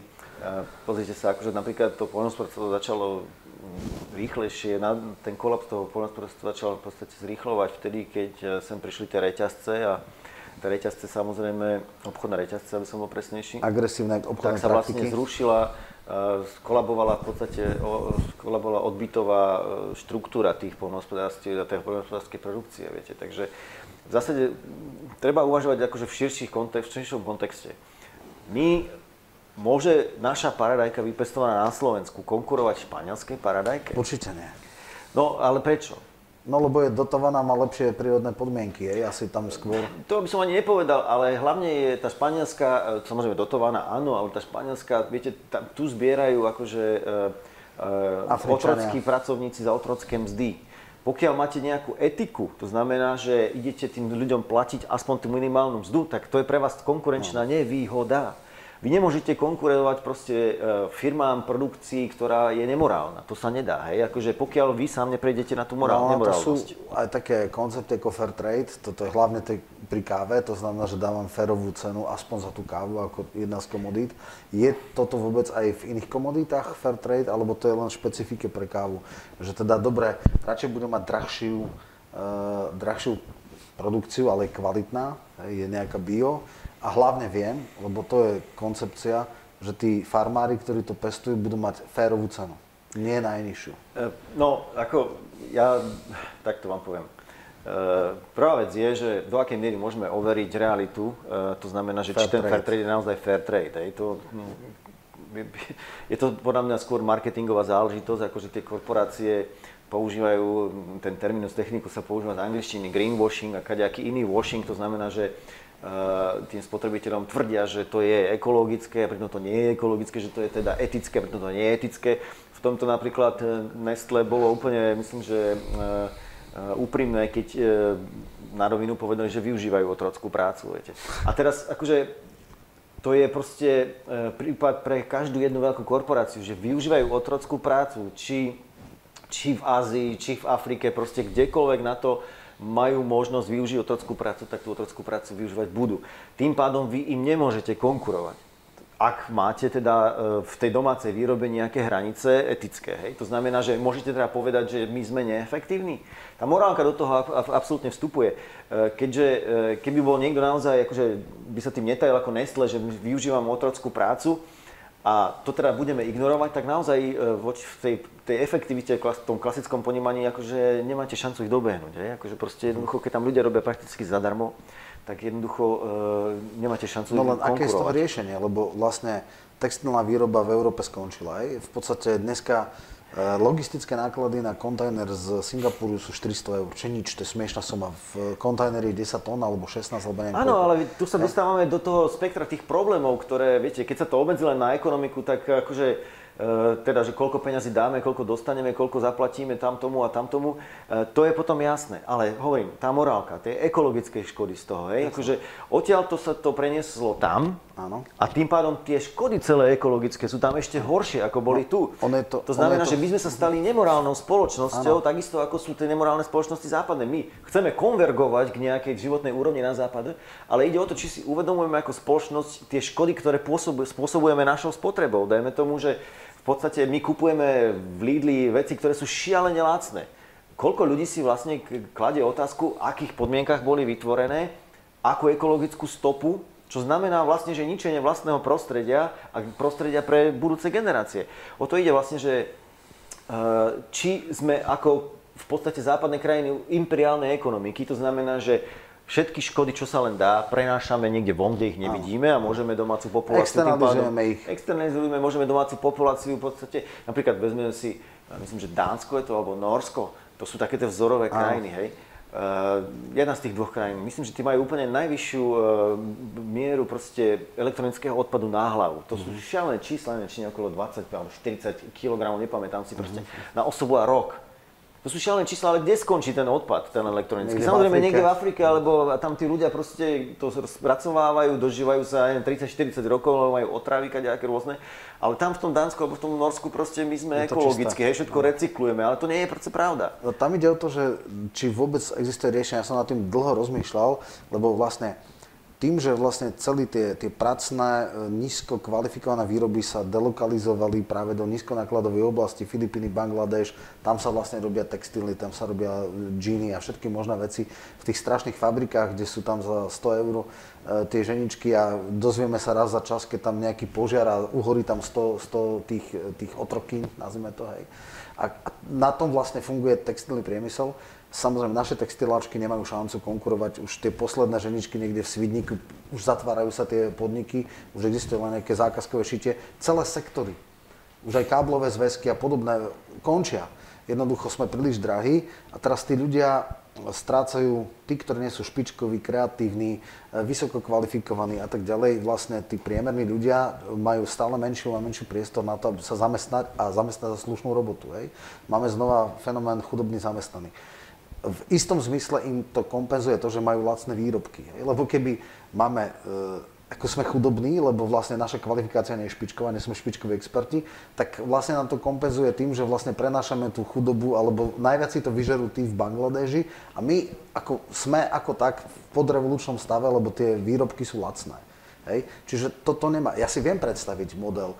Západ by si musel o niečo obmedziť svoju spotrebu a mali by e, neviem, Európska únia, prípadne celý západný svet dať e, nejaké ekologické a sociálne clá, že v poriadku, budeme od vás e, odoberať výrobky, ale svojim zamestnancom dávate sociálne zabezpečenie, dôchodkové zabezpečenie, mať ja neviem, 8 hodinová pracovná čas, mať nejaké minimálne mzdy, ak tieto, vy to v podstate používate sociálny dumping, sociálny ekologický dumping prečo Európa nedá si takýto, takúto v podstate, potom by aj, aj tá konkurenčnosť bola väč, vyššia aj európskych výrobcov, no. ale nie, my v podstate v pohode, my ako, toto je tá, tá závod ku dnu, ako znižovať tie náklady, znižovať, optimalizovať a, a toto je ako špirála, ktorá ide úplne niekam. Niekde sa to buchne a otázka je, preto sú napríklad aj koncepty základného nepodmieneného príjmu, aby držali ľudí v podrevolučnom stave. Samozrejme, dneska je to akademický koncept, ale podľa Stanek, ale Švihlikovej roku 2040 možno 40 výrob bude automatizovaných a bude tu armáda nezamestnateľných ľudí, lebo nie každý má šancu fungovať v kreatívnych sférach, nie každý má takéto Gaussová krivka v každej spoločnosti je nejaká a nejakým spôsobom tí priemerní ľudia sú najviac ohrozovaní. Ako čo s tým teda? Je vôbec nejaký reálny koncept, ako toto vyriešiť? E, tak koncepty v zásade existujú. Reálny, reálny v zmysle, že to presadzuje, že nejaké, nejakí seriózni politici, ktorí majú reálnu moc, sa snažia povedať, aha, toto je, ako Ale ideme je, na ceste. Pred chvíľou som povedal, podstate, ako vyzerá tá politika. My sme plutokracia. Politiku e, v podstate kontroluje, plutokracia znamená vláda bohatstva u nás e, v podstate akože tú ponuku politickú takisto určuje domáca oligarchia. Nemusíme chodiť ďaleko a vidíme to proste u nás. Aj. Vidíme tu stranu Tomáša Druckera, e, nejaká strana Dobrá voľba, ktorá sa vynorí z ničoho, áno, a pritom akože vieme, že to je v podstate penťacký projekt, ktorý v podstate má iba úlohu odčerpať nejaké percenta smeru alebo niečo podobné.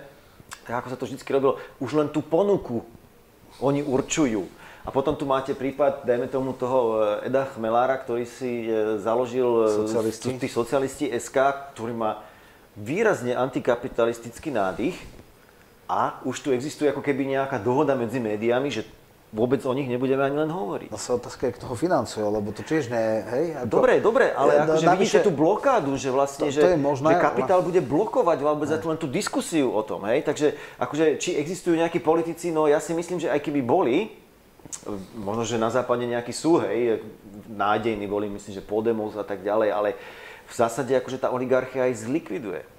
Zlikviduje a... No, no vznikne akcia, reakcia. Na jednej strane bola tu veľká tak oligarchia je silne reakčná v podstate a, a veľmi triedne uvedomila. To znamená, že ako náhle vidia, že je tam zárodok niečoho, čo by mohlo uh-huh. ohroziť ich mocenskú pozíciu, tak to zabijú v zárodku predsa. Akože. Dobre, k socialistom sa možno ešte vrátim, lebo tam mám jednu takú zásadnejšiu, a nie že výhradu, ale... Ale ešte som sa povedať tej Európe, ako vy ste ano. povedali o toho Európa, že prečo neurobí e, ten tie clá. sociálne clá, tie ekologické clá. No prečo? Lebo Európa nikdy taká nebola. Európa predsa má, e, keď si zoberieme ten, tú, tú zeme gulu a máme tam tie svetadiely, tak akože kto boli imperialisti? Európania. Fran- Španieli, Portugálci, Francúzi, Briti a potom e, Holandiania, samozrejme aj Dáni, Švédi, Nemci. Proste to sú imperialistické krajiny, ktoré stále sú imperialistické. To nie je, že e, stratili kolónie, oni ich stratili formálne, ale nie akože de facto. A proste tá, tá politika tých krajín je stále rovnaká. To znamená, že oni, e, e, tie, tie domáce oligarchické kruhy proste nastavujú tú zahraničnú politiku tých krajín a oni to predsa nebudú. Oni samozrejme budú hrať tú hru. My chceme byť ekologickí, my chceme to, to samozrejme budú hrať. Ale reálny obraz tej politiky je presne opačný predsa. Jasno, v strednodobom horizonte sa im to vráti, však keď urobia ne, nežiteľné čo sa prostredie, vráti, viete, ne, ako... ne, ne, ne, ne, teda ak prostredie v krajinách, kde sa vyváža tá chudoba, kde sú tie robotárne a tieto veci bude neznesiteľná, no tak sa začne migrácia, ktorej e, po, istom, po istej hranice nebude tak ľahko sa... E... Áno, ale opäť, ja osobne si myslím napríklad, že súčasná migračná kríza je v podstate umelo vyvolaná, hej, oligarchiou. Dneska... Ale to chcem povedať, že vy hovoríte, že sa im to vráti, ale komu sa to vráti? Vráti sa to, dajme tomu tej, tej spoločnosti ako také, ale tí, čo vytvárajú tie rozhodnutia, tak tí v podstate žijú vo veľmi izolovanom svete, ich sa to nedotkne tí začínajú vojny, tí proste ako, viete, ako žiť v krajine, keď sme tu hovorili o tých daniach, že ľudia sa vyhýbajú daniam, lebo politici kradnú.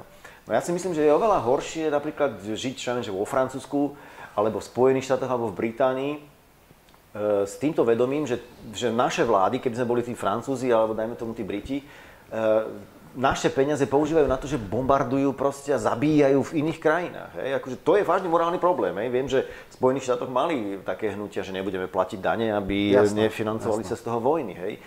A u nás ľudia proste takýto problém nemajú. Takže my v podstate... to riešime, že v ktorom roku získame alebo dosiahneme 2% úroveň HDP na zbrojenie, že či v 21. alebo v 23. čo je absurdné. Hej, Nie, ako... chcel som povedať, vlastne, že akože tie, tie morálne dilemy sú oveľa vážnejšie a ide o to, že, že, že, do akej miery si človek v tom bežnom živote uvedomuje, že čoho je súčasťou a čoho ten veľký celok v podstate, ako nazveme to spoločnosť, sa dopúšťa. Lebo tie externé dopady sú naozaj veľké. U nás, ja to niekedy hovorím, že to je ako efekt e, kráľovského dvora. Hej? Že na kráľovskom dvore alebo cisárskom dvore, hej, je proste pracujú, neviem, tisícky ľudí, je to v podstate akože organizovaná, veľmi dobre organizovaná nejaká societa, kde samozrejme tiež je nejaká hierarchia, ale aj tí najnižší v tej hierarchii tam majú relatívne akože dobrý život. Ale za, tým, za, tým, za tou hranicou toho kráľovského dvora už je to oveľa horšie. A my žijeme v podstate také nejakej bubline, nehovoriac o tých krajinách západných, hej, že tie naozaj tie, uh, bežný Francúz nemá absolútne poňatia, čo robí francúzska vláda v Afrike, áno, hej, akože to, ano, takisto bežný Američan, keď sa bavíte s tými ľuďmi, nemajú absolútne poňatia, čo robia, čo robia Spojené štáty po celom svete. Takže ide o to, že my sme tu transformovali, máme tu nejaké lacné výrobky, lacnú elektroniku a tak ďalej, ale s ťažkými následkami. Ale aj pre nás samozrejme, pretože e, tá, tá, tá ekológia toho sveta ide akože ťažko, ťažko dole vodou. Za, za posledných 40 rokov od 1970 do 2000 e, do 2010, tam to obdobie toho neoliberalizmu proste zmizlo vyše, viac ako polovica fauny a flóry. Áno, a teraz proste, že ten, ten šialný konzumenizmus to, to proste to tak likviduje tú prírodu, tú planetu, že jednoducho akože nebudeme mať z čoho žiť. Ako, e, máme tu tie klimatické zmeny, tie sú proste Áno, teraz gretizmus, to... samozrejme teraz je mediálna hviezda Greta, hej, a, a je v epicentre, epicentre pozornosti. Otázka je, či a do akej miery dáva reálne koncepty a či to je zase nie len marketingovo použité. Ja si myslím, že to je zneužité dievča, ako Presne tak. ako... S Aspergerovým systém, syndromom. Je, je, mne je osobne ľúto, hej, ale akože to skôr ide o tých rodičov, že to dovolili, vlastne Boh čo z toho tí ľudia majú, tí rodičia, ale v podstate, viete, vy sa do tých médií a hlavne celosvetových nemôžete dostať len tak, to predsa nejde. Na to musí mať tá elita, ktorá kontroluje tie médiá záujem. A my dobre vieme, že tá, ten stupeň koncentrácie tých médií v elitiach je proste akože šialený. Nikdy v takej histórii nebol.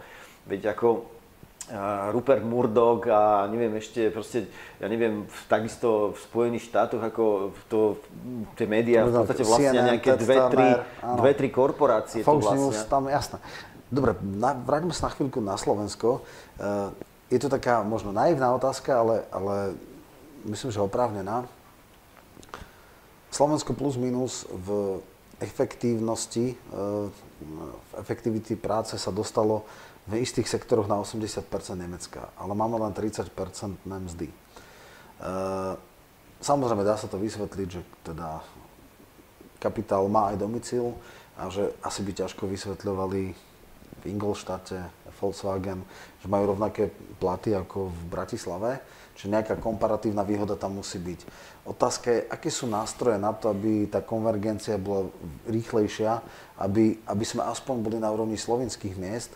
Prečo je možné, že e, tak výrazne zaostáva produktivita práce za, za cenovou úrovňou? A aké sú nástroje na to, aby, aby to tak nebolo? Ja si myslím, že akože produktivita práce nezaostáva. Hej. Ako produktivita práce... No nie, máme 80% Nemecka. To, to bolo namerané. ale to je... produktivita je definovaná jednoducho ako, že vystúpi, lomeno vstúpi. Hej. Ale to je v podstate ocenené.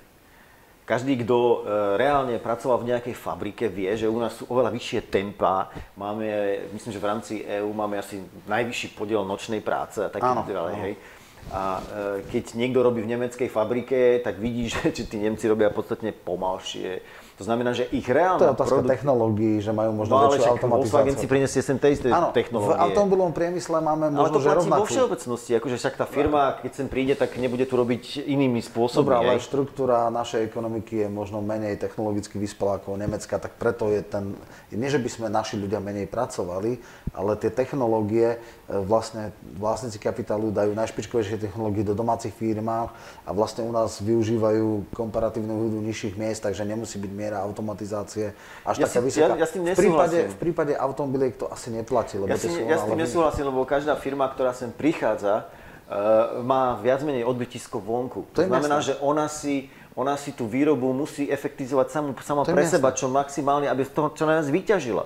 Takže ona sem neprinesie nejaké druhotné technológie, Dobre, ktoré si, má. Môžeme si povedať, že transnacionály majú rovnakú efektívnosť na Slovensku ako v svojich domovských krajinách, ale máme tu ešte podkapitalizované firmy, ktoré majú slovenských vlastníkov, kde tá efektívnosť výroby nie je asi na takej špičke v priemere ako tie najvyspelejšie krajiny a to spôsobuje v globále, že sme na 80%. Ale máme veľmi slabé odborové hnutie, kolektívne vyjednávanie, nízka odborová organizovanosť, máme relatívne, lebo však štát má iba jeden priamy, jeden nepriamy nástroj na výšku mzdovej hladiny, e, priamy nástroj je výška najnižšej mzdy, nepriamy nástroj je úroveň miest v verejnom sektore. E, a tretia vec je legislatíva zakotvujúca kolektívne vyjednávanie a postavenie odborov. Hej? To je asi najslabší článok. Je ešte nejaký iný nástroj, aby tlačili, e, ja neviem, politici na zvyšovanie... Tak je to, že či potrebujete ako nominálne miest. zvyšovať tie mzdy, alebo či potrebujete zvyšovať ich e, reálnu kúpnu silu tých ľudí. To znamená, že vy môžete e, z tých daní, ktoré prerozdelíte, teda vyzbierate, môžete poskytovať verejné služby, Áno. ktoré samozrejme potom nebudú tí ľudia tak akože musieť za to platiť také veľké sumy. Hej? Že keby ste tu zaviedli znovu, ja si to pamätám ešte, myslím, že keď Zurinda išiel do prvej eh, vlády poraziť Mečera, tak akože oni ešte mali v programe, že myslím, že postavia, neviem koľko, 8 tisíc alebo 12 tisíc bytov ročne, hej. Potom zrazu Verejná bytová už to zmizlo. Keby ste mali bytovú politiku, hej, e, ktorá v podstate buduje nájomné byty, alebo by ste mali inú úverovú politiku, čo sa týka e, bývania, tak by ste podstatne zjednodušili tým život. vlastne ten, to, to nominál, že je na 30%. No keď si to vezmete, že koľko ľudia naozaj zaplatia za to bývanie a že vlastne 30 rokov akože v podstate tie banky futrujú, hej, že e, v priemere tie hypotéky tak trvajú, tak v podstate, akože to, keby ste celé to odčerpali, keby ste to celé dali preč, tak akože tým ľuďom zač- sa disponibilný príjem v podstate dosť navýši a e, tým pádom v podstate e, ich Len kvalita by života... sme nemohli mať 33% daňovú odvodu kvotu, ale niekde ku 40 k 45 a vtedy by samozrejme verejný Ja si ani nemyslím, že by sa musela zvyšovať daňová kvota u ľuďoch. Skôr ide o tom, akože ako vynútiť tie dane, korpo, ako, ako vynútiť tie dane samozrejme na Čiže tá daňová rezerva je na Slovensku podstatne väčšia ako niekde na západe a tá daňová rezerva teda to, čo sa nevyberie a malo by sa vybrať, tak to vlastne spôsobuje, že že vlastne nemáme na niektoré sociálne statky? Určite, lebo sa, ako bežný človek, e, ktorý má, je v, pom- v zamestnaneckom pomere, e, aké možnosti má optimalizovať si svoje daňové No to nemá žiadne, no, ale tí najbohatší majú. Sú, no tí najbohatší majú, samozrejme. Ešte nedávno som sa rozprával s človekom, ktorý pracuje v banke jednej bratislavskej a mi rozprával proste, on vidí tie spôsoby, ako tie, tá, tá banka odtiaľ to odnáša tie peniaze, hej, a vôbec to sú toto klasické tie metódy transfer pricingu, ak sa to hovorí, hej, že, že tie peniaze odtiaľ to odchádzajú, ale všetci o tom vedia, uh, vedia, ako to funguje, ved, poznajú sa tie techniky, ale proste nie je voľa, nie je ani odvaha uh, niečo s tým urobiť. A na druhej strane, keby ste aj chceli s tým niečo urobiť, dajme tomu, tak okamžite budete mať, e, vám zavolá nemecký veľvyslanec alebo vám zavolá rakúsky veľvyslanec, že no nám sa nepáči toto, čo chcete urobiť. Teraz máme príklad toho, e, toho vlastne, že e, keď teraz vláda schválila, že vlastne ten ten, ten speciálny odvod v banky bude, bank, bankový sektor bude pokračovať a oni vyhlásia, ano. že oni ho nebudú platiť. To je nonsens. Ako ja, ja, ja, ja žasním na tom vlastne, že ako vyzerá vlastne, ako slabo vyzerá vlastne tá vláda teraz vo očiach verejnosti, no. kedy v podstate je pár bank, nejakých 5 bank, ktorí tu ovláda bankový sektor, vyhlási proste, my nebudeme rešpektovať vaše nariadenie. To je, to je nemysliteľné, tuto vedľa no. vo Viedni, to je nemysliteľné, aby sa niečo také stalo. Oni to ešte dajú do médií, proste, no. viete, že to je to je, ukážka toho, to je ukážka toho, ako sú oni istí svojou pozíciou. No tam je, že profitabilita ich, e, teda bank na Slovensku je 12% alebo 11 niečo a v domovských krajinách okolo 6, čiže majú dvakrát také zisky. E, prepáškoví zamestnanci sú veľmi nízko platení, pod 1000 eur, čo je Teraz štrajkujú. Presne tak, čiže ako áno, no ale však jasné, že potom reagoval Fico, že, že dobre, tak máte s tým problém, tak budete dvakrát taký, alebo trikrát taký.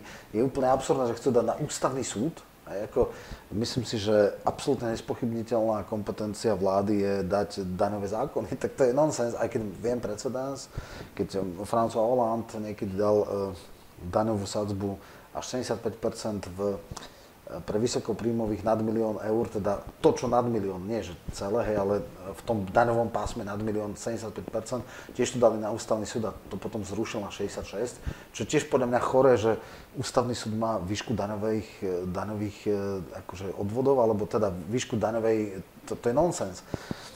Dobre, no tu sa ukazuje tá arogancia. Samozrejme, štát má e, nástroje, aby, aby teda poslal daňové kontroly a dával exekúcia, neviem čo všetko, však to sa dá. Čiže jedna vec sú reči, druhá vec je, že zrejme to je výstup predvolenej kampani, že... Ale hovorím, ide o to, že či máte odvahu, lebo ako náhle e, sa vydáte touto cestou, tak si môžete byť istí v podstate, že ako hovorím, e, stane sa z vás e, Orbán. Jednoducho, tá, tu guráš, tu guráš, áno, či má človek. To meno, ktoré vám vytvoria médiá, to meno, ktoré vlastne po vás pôjdu, že ste nedemokratickí a tak ďalej, akože to, to, to, to, to sú veľké tlaky. A na to, na to musí mať človek odvahu, aby to ustal ako politický Ten líder. politický líder, presne Lebo tak. samozrejme politici sú rôzneho typu a sú aj politici, ktorí akože žasnú po tom uznaní na západe, Áno. E, žasnú po tých, dajme tomu, túžia po tých zahraničných funkciách, že sa v tých inštitúciách uchytia. Sú, ktorí taký niečo nepotrebujú. A ide o to v podstate, že tie, tie sankčné hrozby, ktoré e, potom prichádzajú, môžu byť niekedy vážne, naozaj veľmi vážne. A e, taký politik alebo takí politici musia mať okolo seba dostatok kvalifikovaných ľudí, ktorí... Alebo by... musia mať aj tú guráž e, istým spôsobom formovať politický systém v svoj prospech, ako to urobil Orbán, ktorý zmenil volebný zákon tak, aby mu vyhovoval. A tak robí aby... to každá politická garnitúra. No nie, Fico to v živote neurobil, no, Fico tu guráž nikdy nemal. To je, hej, ja neviem, takže... či tu guráž nemal, ale mi sa zdá, že oni ako keby sa niekedy na iné hrali na tých demokratov, ktorí akože, akože v podstate nikde neexistujú, hej, ako moc také niečo nepozná. A, a oni v podstate tu, myslím, že to bolo nedávno teraz, keď vlastne e, vystúpil e, pán bývalý premiér, e, že, že vlastne aj keď boli ako jednofarebná vláda, že nepodnikli nič nedemokratické, hej, ani voči médiám a tak ďalej. No kam to dotiahli? Akože v podstate no. z tejto, to, tento politický realizmus im nejak tak unikol, si možno, že mysleli, že keď budú takí dobrí žiačíkovia, že naozaj ich niekto aj pochváli, no evidentne nie. V oblasti rokov 12-16 bolo najväčšia nevyužitá príležitosť. No, to, sa, to sa v pomerných systémoch nestáva, aby niekto vládol sám. Chcú takže, ich odstaviť áno. od tej moci, áno. predovšetkým, akože ne, nehovorím naše politické sily, myslím, že zahraničné politické sily ich chcú odstaviť od tej moci a na to vytvárajú tie Jasne. domáce nové politické moci, teda tie sily. A e, vidno proste v tom, že keď nemáte tých politických lídrov, lebo zase na druhú stranu treba uznať, že niečo také je výrazná osobná obeta. To není len tak, to, ten človek v podstate naozaj obetuje svoj súkromný osobný život a ide do veľkého rizika aj pre svoju rodinu, takže je to jednoduché. Poďme teraz ešte k takej jednej vízii. E, my sme mali koncept konvergencie alebo dobiehania založený na, na nejakých troch parametroch. Nízka, e, teda vysoko kvalifikovaná, vysoko disciplinovaná a nízko platená pracovná sila. Hej. To sme mali, to, to bola naša komparatívna výhoda voči, ja neviem, e, západnej Európe, ale aj voči možno nejakým štátom tretieho sveta, kde tá pracovná sila bola nízko teda platená, ale nebola taká disciplinovaná, taká kvalifikovaná. A teda za tých 30 rokov sme sa dostali na nejakých 73-74% priemeru HDP, potom tej 28, teda aj keď tam je Bulharsko a tak, čiže ten priemer sa inde posunul, než bol povedzme, keď bola Európa 12, ale dobre, sme na nejakého 73-4, tuším, že tri krajiny sme už e, predbehli, aj z starej západnej Európe, Portugalsko, Grécko už má nižšiu HDP na hlavu ako povedzme Slovensko, Česko, Slovinsko a tuším Česko už má úroveň Španielska. Ale dobre, to znamená, že takto sme sa nejak konvergovali a takto sme sa dostali na túto úroveň. Ale tento model sa vyčerpal. Už 3 alebo 4 roky sa osciluje 73-74%, nejde to ďalej. Dobiehanie sa zastavilo. My sme sa dostali do tzv. pasce stredne príjmových krajín. Málo ktoré krajiny s takými parametrami, že nemajú vlastný kapitál, nemajú vlastnú kapitálotvornú vrstvu, že sú vlastne otoková ekonomika, sa z toho vedelo nejak dostať. Dávajú sa príklady Fínsko a Južná Kórea. Tie sa vraj dostali, Južná Kórea začala z veľmi nízkych, teda po tej korejskej vojne, veľmi nízkych základoch Fínsko bolo v roku, do roku 89 pridružené k VHP a bolo tak troška mimo. A tiež ten pád e, východného bloku a Sovietskeho zväzu ťažko zamával. A oni teda sa z tej pasce dostali. Aké nástroje má vláda, alebo čo by mala robiť, aby sme neostali v tej pasci strednej príjmových krajín? Akú šancu máme niečo s tým urobiť? V prvom rade myslím, že Južná Korea nie je uh, dobrý prípad. dobrý prípad, lebo Južná Korea, uh, tam je úplne iná kultúra a tí ľudia naozaj žijú len pre prácu. Tam sú tí čebolovia a podobne, aj veľkí magnáti, ktorí majú obrovské množstvo aj prepojené politiky a tak, jasné. To majú akože v podstate všade, to je rovnaké, ale mm, ja si myslím, že porovnávať našu kultúru s korejskou je... Tak možno Fínsko. Fínsko ako tá Fínska bližšie. asi je hej, to áno, ale ja o Fínsku viem veľmi málo, aby som mohol povedať. Eh, čo sa týka kam by sme mali konvergovať, alebo prečo... prečo nástroje. nástroje. Asi, asi cena práce už nie je to jediné, na čom to bolo postavené, lebo to bolo gro. Naspäť, my musíme sa stať, eh, orientovať znovu na domácu ekonomiku ako takú. Pretože pokiaľ ste orientovaní na vývoz, to znamená, že sme Eh, musíme mať tú lacnú pracovnú silu. Takže ten, ten vývoz bude udržiavaný len v tom zmysle, že tá lacná pracovná sila tam bude. Hej, ako pokiaľ, eh, a tým pádom máte strop, prečo nemôžeme už ďalej konvergovať. Ako náhle budú ďalej rásť, tak samozrejme tí výrobcovia budú mať tendenciu opúšťať naš, našu, našu krajinu a presunúť tie svoje výroby niekam inám. Takže ten tlak je tam v podstate z mnohých strán. A nástroje sú, ako hovorím, musíme ako krajina budovať domácu ekonomiku pre domácu spotrebu. Inak sa, z toho, inak sa z toho nedá, nedá dostať, pretože e, externé prostredie vám nedovolí. Dobre, ale aké sú možnosti stimulovať domácu výrobu? Sme extrémne otvorená ekonomika. E, no v prvom, ako som, ako som povedal, v prvom rade musíte, musíte organizovať ten odbyt. To znamená, že domácu výrobu môžete stimulovať tým, že máte zabezpečený ten odbyt no pre dobré, tú výrobu. ale to môže iba krivením obchodných pravidel, lebo... A, a, áno. No, a sme v Európskej únii a e, tu na v podstate clá sú nemožné, ochranárske opatrenia Pozrite, sú západné nemožné. krajiny, západné krajiny používajú e, tie armády a tie bezpečnostné zložky ako e, v podstate riešenie na všetko možné, čo sa dá. Lebo proste keď, keď, e, keď poviete, že my musíme našu armádu zabezpečiť tým najlepším a tak ďalej a tak ďalej, tak v podstate môžete obchádzať tie trhové pravidla. A to robia všetky krajiny.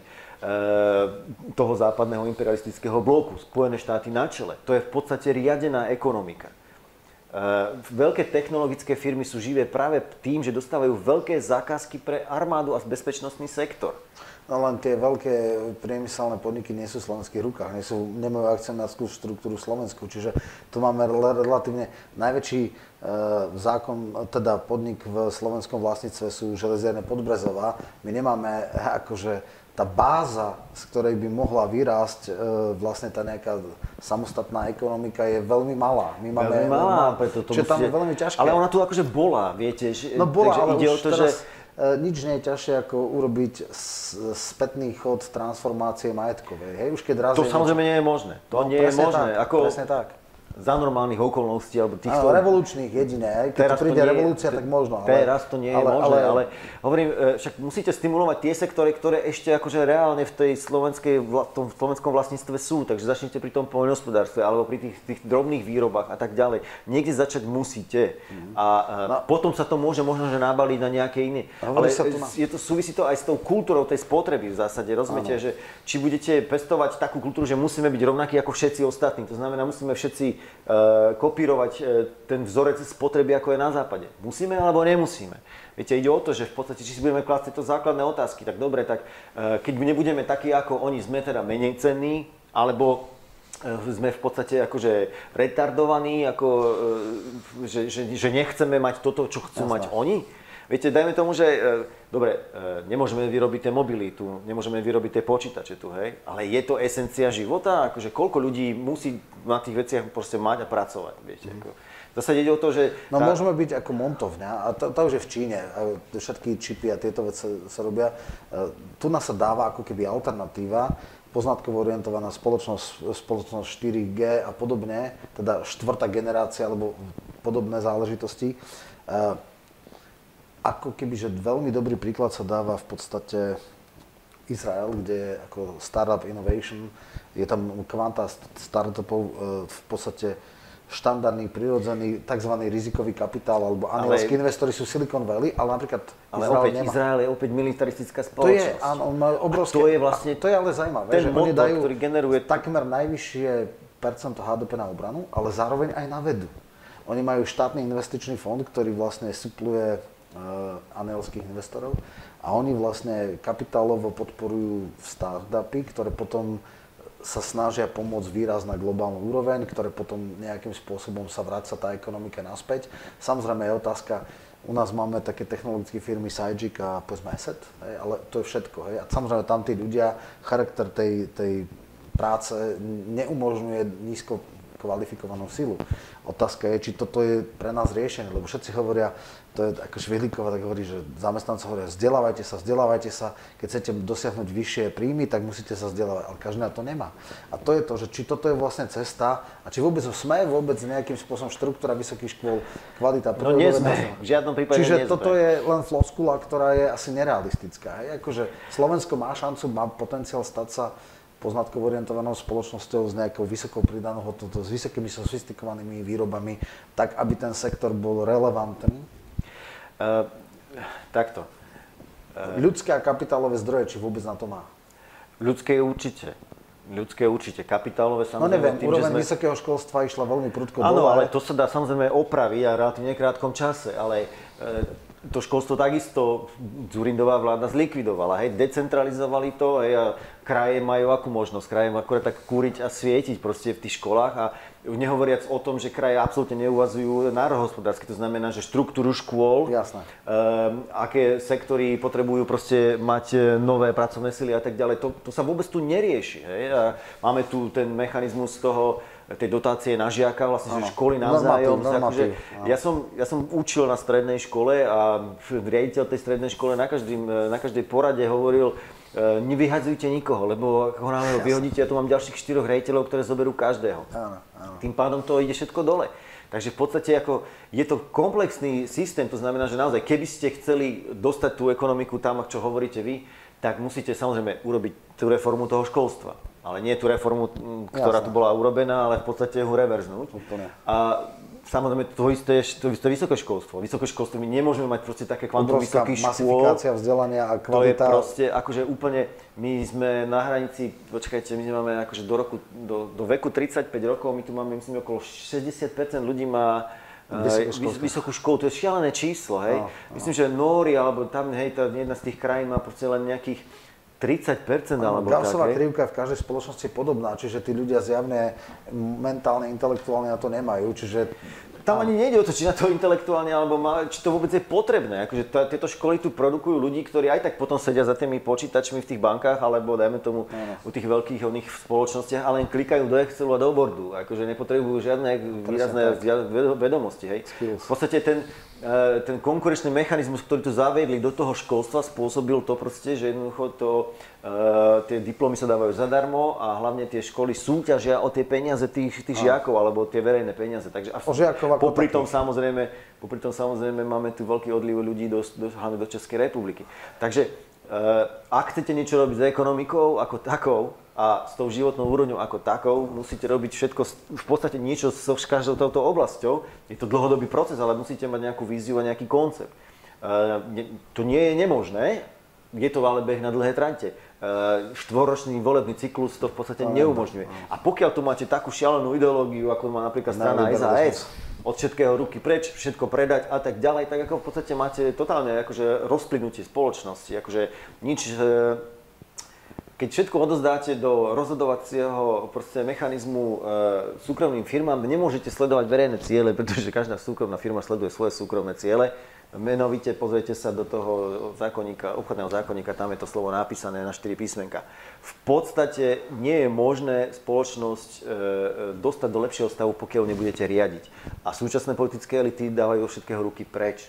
To znamená, nechcú nič riadiť. Hej? A najväčší nepriateľ je samozrejme e, štát. Áno. To je to vlastne tá, tá deštrukcia v podstate toho inštitucionálneho konceptu, ktorý Tak, tu máme. tak, tak. Ale to prichádza aj hlavne zvonku. Máme tu Jasné. tie, tie, tie... My tu máme iba hlásateľov týchto konceptov, štát je imaginárny zločinec, ktorý nás oberá o peniaze a podobné veci. Áno, Klasika, máme hej. tu hej, tie organizácie Ines či Ineko, sa pozriete, kto sponzoruje tie ich aktivity, tak tam nájdete logo ambasády Spojených štátov a tak ďalej. Predposlednú otázku, lebo čas už troška je.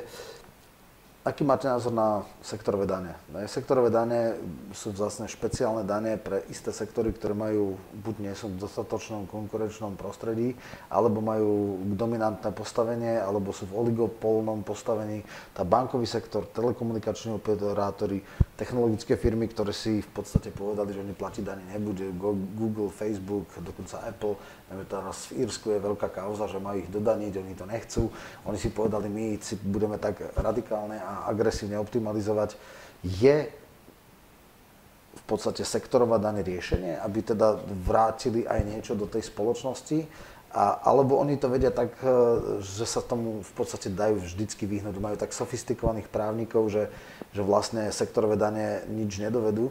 Viem, že teda v Českej republike bolo to tiež niečo podobné, taká diskusia hovorila, že banky nie, ale že tých tých, eh, tie technologické firmy, že tie treba s nimi niečo robiť, to už je skoro tak na európskej úrovni kon, eh, konsenzus, že to je nonsens, aby niekto platil 0,18 Tak tá Európa sa k tomu začína takto stavať hlavne kvôli tomu, že to sú americké spoločnosti. A eh, európska mm, európska elita vidí, že vlastne tie americké A Irsko je byté, Irsko, e, ktoré má dostať, ja neviem, 11 miliard na daňových e, teda únikoch, sa s silou mocou bránia, nechce tie peniaze, to sú tie absurdity, hej. Tak lebo írska vláda samozrejme závisí, lebo však e, tie spoločnosti majú mnohé sídlo pre Práve, no však presne, Európu, presne. majú tam Apple Facebook, má, a tak ďalej.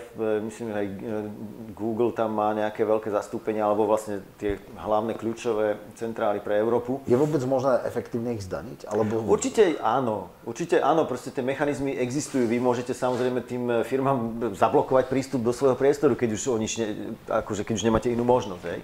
Ako treba si uvedomiť vlastne, že pokiaľ tá firma e, neplatí žiadne dane, tak v zásade akože e, nedochádza absolútne k žiadnemu príspevku z ich strany k tej spoločnosti, z ktorej čerpa. Hej? A oni si povedajú, my máme tak kvalitné služby a tak obohacujeme spoločnosť, že vy by ste ešte nám mali pomaly platiť. Hej? Čiže Ale to tam je, je úplne, ja viem, oni si sami sa definovali, to... akože my nebudeme, tá, to je práve silná tých globálnych hráčov, ktorí sú v podstate ako monopolní a vlastne nemajú alternatívu, hej? Lebo Takých síl je naozaj veľká voči malým krajinám, to sú násobne väčšie spoločnosti, ako keď si pozriete uh, ich obraty, alebo keď si pozriete ich proste bilančnú sumu. Ako tak stredne veľké sú, krajiny.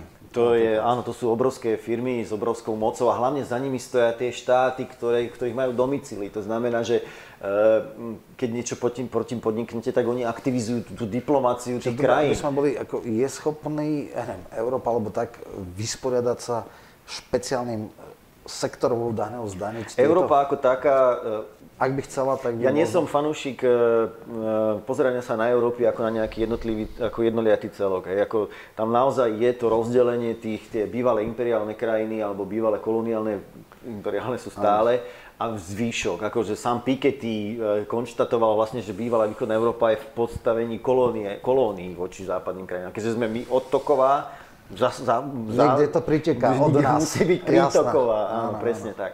Takže v podstate, keď to rozhodnú Eh, tú Európsku úniu de facto ovládajú eh, Francúzi s Nemcami, s Holandianmi. Ak oni rozhodnú, že áno, mm-hmm. tak potom samozrejme my eh, budeme súhlasiť a možno sa niečo z toho ujde aj nám.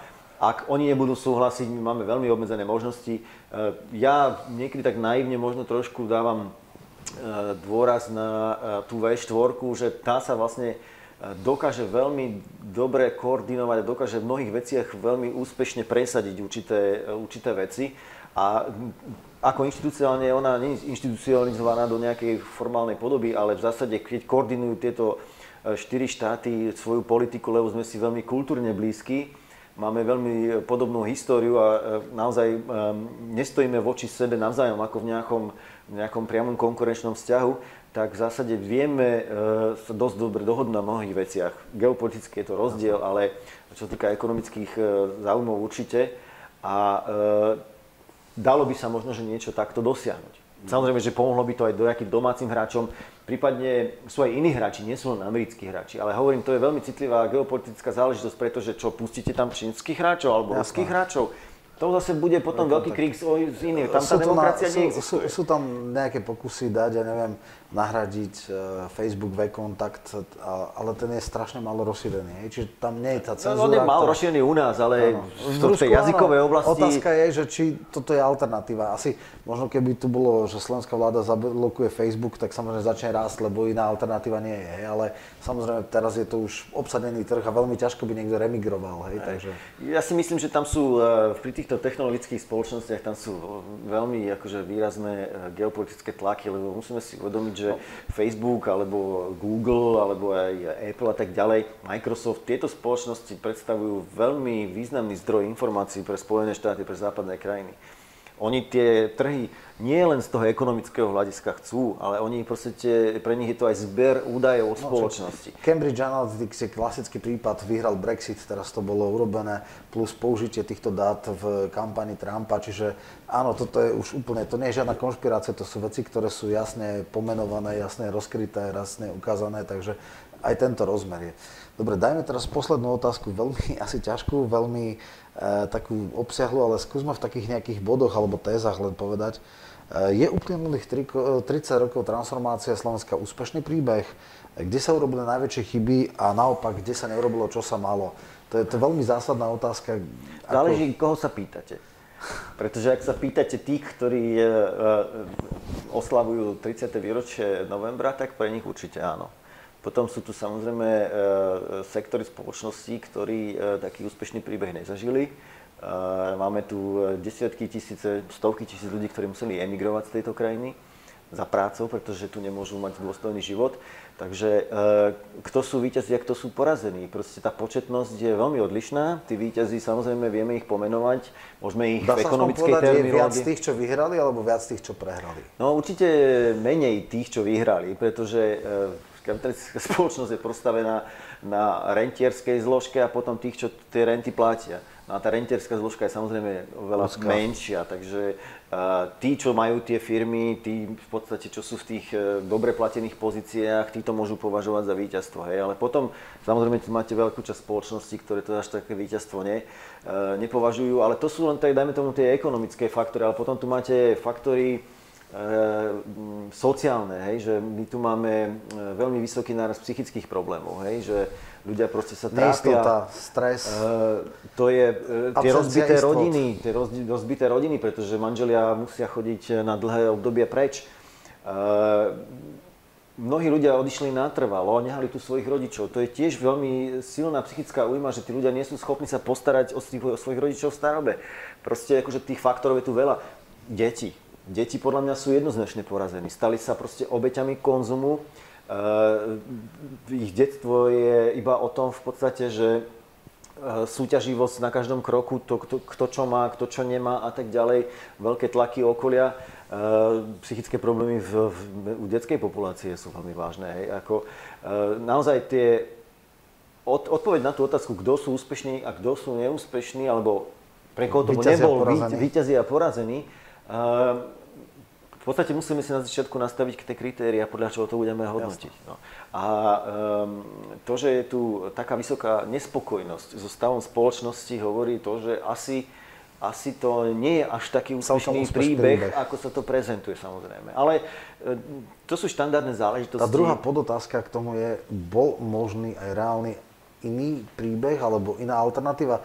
No sme celý hovorili, že vlastne my ako malá extrémne otvorená ekonomika viac menej môžeme jemne posúvať niektoré akcenty, ale vlastne tú generálnu líniu, nazvime to, nemôžeme ako takáto malá krajina ovplyvniť. Aj ako Slovensko e, asi nemôže byť, teoreticky mohlo byť Severnou Koreou, ale to tiež asi nechceme.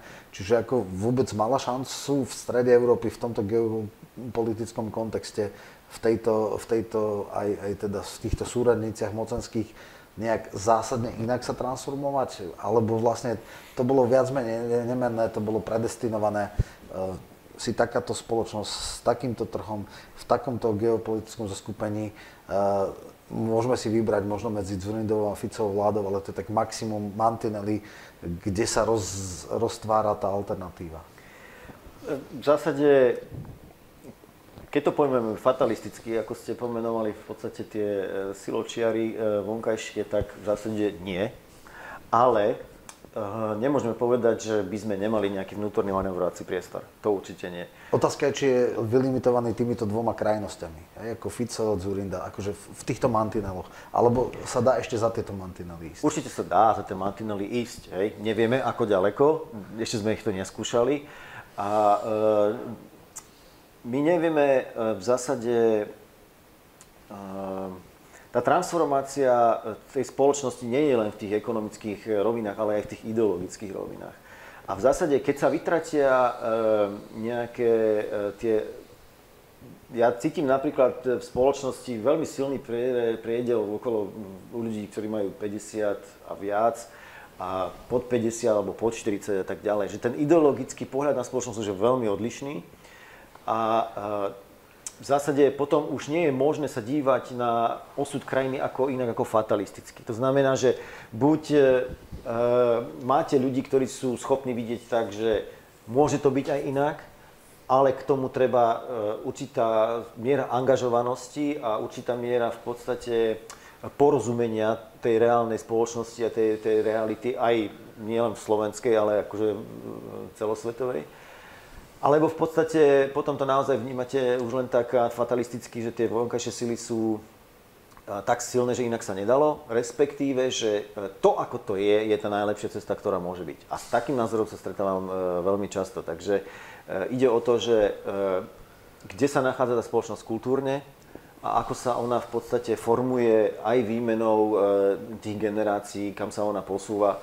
A to sú procesy, ktoré sú veľmi dlhodobé, ktoré nie sú akože, ehm, ako by som povedal, ľahko pomenovateľné, lebo sú to multifaktorové záležitosti, ale každopádne, ehm, keď to pomenujeme z toho pohľadu, že koľko tých porazených tu vidíme a aké tie spoločnosť a tie problémy obrovské má, tak si môžeme jednoznačne povedať, že ehm, ten, ten, to, ten smerovanie do budúcna proste musí byť iné.